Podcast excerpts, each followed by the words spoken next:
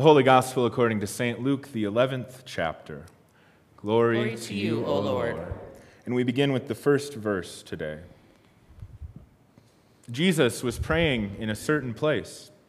And after he had finished, one of his disciples said to him, Lord, teach us to pray as John taught his disciples. And he said to them, When you pray, say, Father, hallowed be your name, your kingdom come. Give us each day our daily bread, and forgive us our sins, for we ourselves forgive everyone indebted to us. And do not bring us to the time of trial. And then Jesus said to them, Suppose one of you has a friend, and you go to him at midnight and say to him, Friend, lend me three loaves of bread, for another friend of mine has arrived, and I have nothing to set before him. And he answers from within, Do not bother me. The door has already been locked, and my children are with me in bed. I cannot get up and give you anything. I tell you, even though he will not get up and give him anything because he is his friend, at least because of his persistence, he will get up and give him whatever he needs. And so I say to you, ask, and it will be given to you. Search, and you will find. Knock, and the door will be opened to you. For everyone who asks receives, everyone who searches finds, and for everyone who knocks, the door will be opened. Is there anyone among you who, if your child asks for a fish, will give a snake instead of a fish? Or if the child asks for an egg, will give a scorpion? If you then, who are evil, know how to give good gifts to your children, how much more will the Heavenly Father give the Holy Spirit to those who ask Him? This is the gospel of our Lord. Praise, to you, O Christ. Let us pray. God, may the words of my mouth and the meditations of our hearts be acceptable in your sight, for you are our rock and our Redeemer, our light and our life. Amen.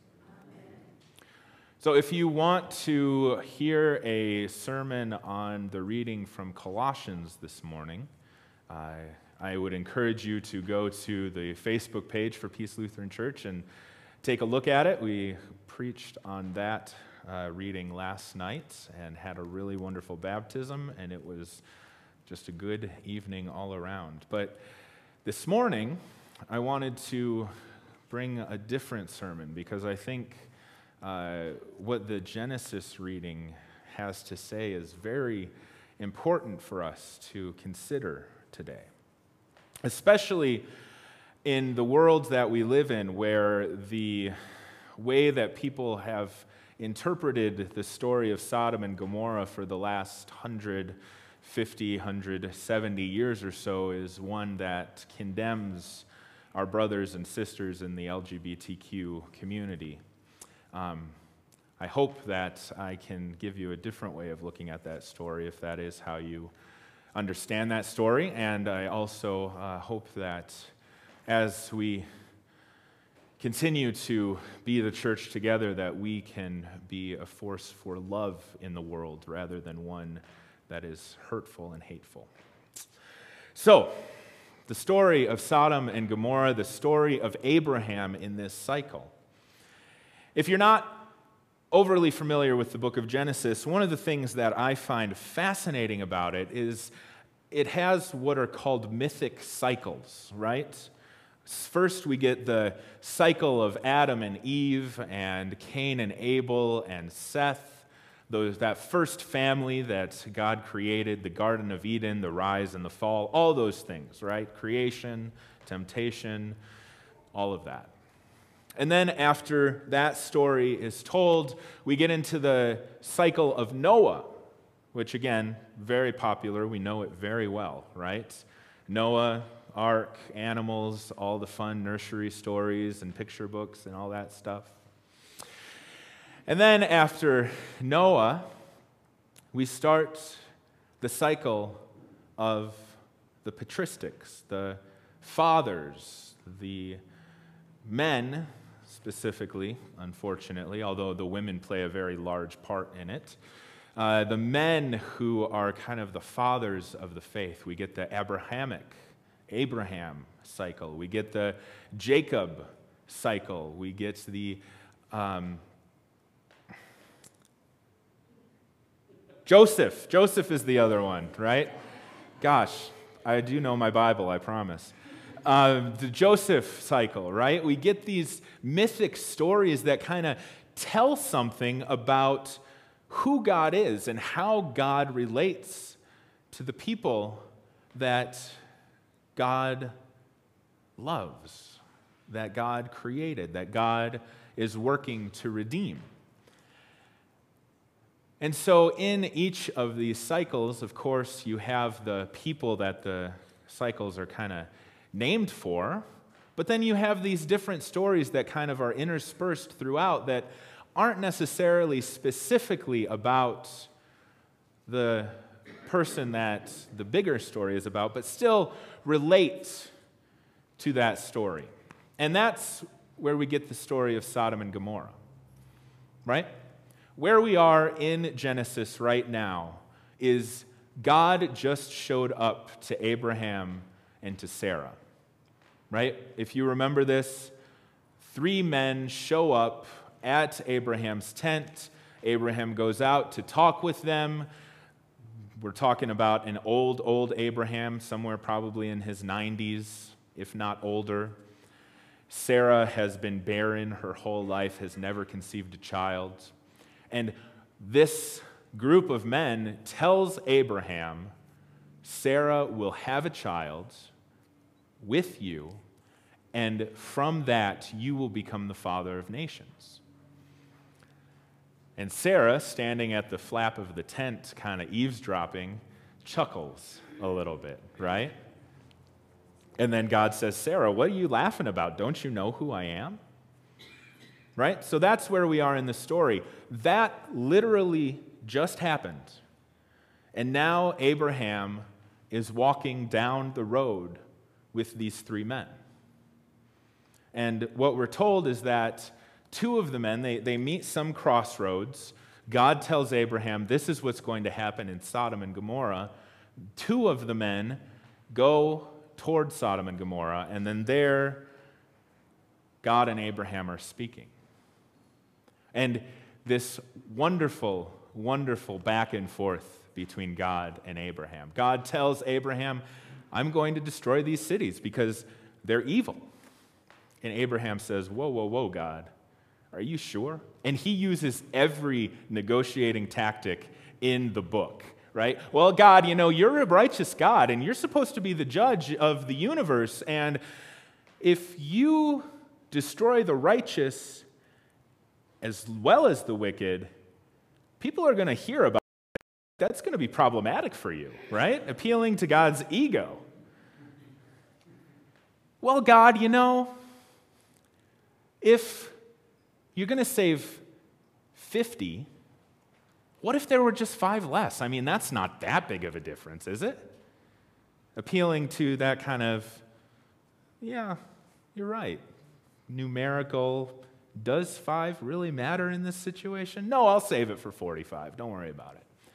And then, of course, I am dust and ashes, and you are the creator of the universe, right? Again, appealing to God's ego. And God's like, oh, yeah, okay, 30, 30 would be fine, right? And finally, this negotiation goes back and forth, and finally, the story ends with God saying, yes.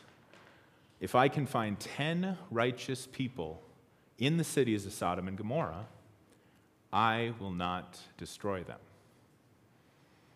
And then, again, kind of talking about where we are in the book of Genesis, we get the story of Sodom and Gomorrah, the one that is famous, right? The two men who had left Abraham and God continue into the city. They go to Lot's house. Lot brings them in, offers them hospitality. And then the people of Sodom and Gomorrah come to Lot's house and try to bang down his door. And I pardon for the fact that this is a graphic story, but they try to rape these two men. The people of Sodom and Gomorrah come and try to do harm to these visitors of Lot's. And that is usually where people draw the connection to the LGBTQ community. The assumption that men came to have sex with men, and that was what was evil. The problem is, there's nowhere in the rest of Scripture that makes that claim. Martin Luther, you've probably heard of him, told us that Scripture interprets Scripture. And there are multiple points where Sodom and Gomorrah are mentioned other than in this story. One of the more famous one is in the book of Ezekiel. Right? Ezekiel is talking about the way that the people of God who have been led astray will be destroyed just as Sodom and Gomorrah were. And in that prophecy, Ezekiel says, You have become selfish. You have become self centered. You have worried more about your own pleasure than taking care of God's people. And just like the people of Sodom and Gomorrah, this is how God will deal with you. Right? Nothing about sexuality. It's about hospitality, about caring for God's people. And then even Jesus talks about Sodom and Gomorrah, right? Mentions it, I think it's in the Gospel of Luke, if I remember correctly, but says, talking about the end of time, this is how God will deal with the unjust. And again, no mention of sexuality. It's much more about people who choose not to participate in the kingdom of God. I think that's really important for us to hear. Because when this story is told in a lot of churches, it's used to condemn a certain group of people. When in reality, this story is a story that reflects ourselves and our relationship to God to us. Right? Because what we see in this story is a number of things. The first one is that God wants to be gracious. Right? You know, God could have very easily said, Abraham, shut up. I'm just going to go destroy the city. Right? There's no reason that God needs to entertain Abraham's negotiations. And yet, God says, Yeah, you're right. If I'm going to claim to be this gracious God, if I'm going to claim to be a righteous ruler, if I'm going to claim to be a fair judge, then I probably should go see. And not only does God want to be gracious, but God chooses to go to Sodom and Gomorrah. God chooses not just to sit aloof out of the world somewhere in the universe and kind of say, oh, that town over there, going to destroy them. God, in the people that came to visit Abraham, in these men who go into Sodom and Gomorrah, God chooses to see what is happening. God chooses to be in the world where God knows bad things are going to happen. Right? And that's a theme that continues. We heard about this guy named Jesus who came to the world and then we killed him, right? Yeah, good. Okay. I liked the chuckles. Um, but God wants to be close to God's people. God wants to give God's people a chance. And that's really, really important for us to hear because as much as we want to be counted within the 10 or 20 or 30 or 40 or 45 or 50 righteous people, we have been told and we understand that when push comes to shove, we're probably counted in the unrighteous. If we are to truly balance the scales and look at where we measure up in the eyes of God, we probably don't quite make the grade. And yet, that's the good news of this story. Because God has chosen not only to come be with us, to come be with us in the person of Christ, to continue to breathe into us through the Spirit. God chooses to be here with each and every one of us when we're gathered in community and when we're alone, in whatever we are doing when we are alone. God chooses to be close. God chooses grace. God chooses love and says, those sins, I'm not going to count them against you. And I am actually going to reference the Colossians reading just a little bit because I think this brings home the point. Right? Paul talks about the expectations of the world, the ways that we live, the laws that we try to abide by, they were nailed up on the cross with Christ. And we're no longer, well, we still want to be good people. But our salvation is not hinged on whether we are good or bad. Our salvation is hinged on the promise of God that God gave through Christ. And that God will be with us, will continue to respond to us. That, like the good Father mentioned in the Gospel of Luke, God will provide all that we need in the Spirit.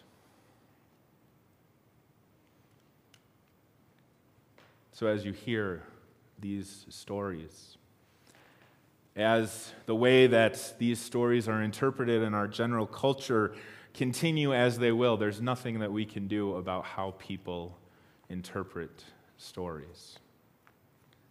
I hope that you have heard maybe a different way of hearing this story this morning, and that you can remember that it's the grace, the love, the peace that God brings that pulls us together and makes us one in the body of Christ. Amen.